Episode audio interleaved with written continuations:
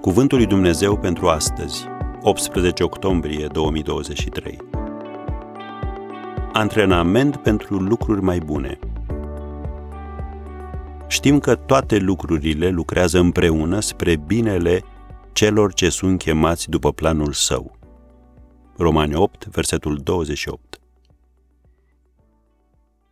Când Iosif a fost aruncat în închisoare, cu siguranță nu s-a gândit și ar fi fost greu să creadă că acest drum îl va duce spre împlinirea visului său. Dar așa s-a întâmplat. Dumnezeu a avut un plan pentru viața lui și el are un plan și pentru viața ta.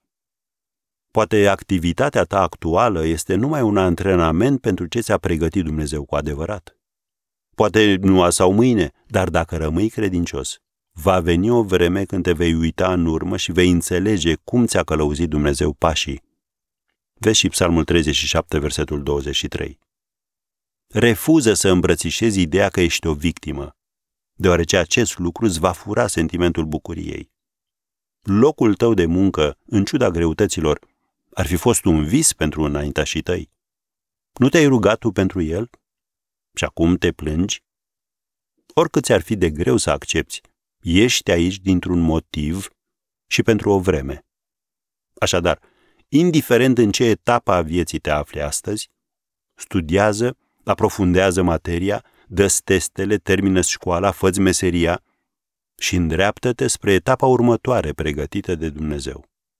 Există anumite calități pe care trebuie să le iei cu tine de la locul de muncă actual la următorul. Lucruri precum formarea competențelor și dezvoltarea caracterului.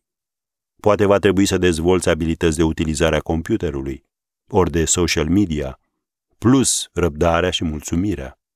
Poate va trebui să înveți să gestionezi un birou, dar și propriile stări de spirit. Când ești călăuzit de Dumnezeu, nicio experiență nu este irosită, pentru că toate lucrurile lucrează împreună spre binele celor ce iubesc pe Dumnezeu și anume spre binele celor ce sunt chemați după planul său.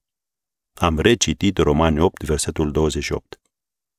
Dumnezeu știe ce face, așa că încredete în El. El folosește fiecare experiență pentru a-și împlini voia și pentru a ne da bucurie.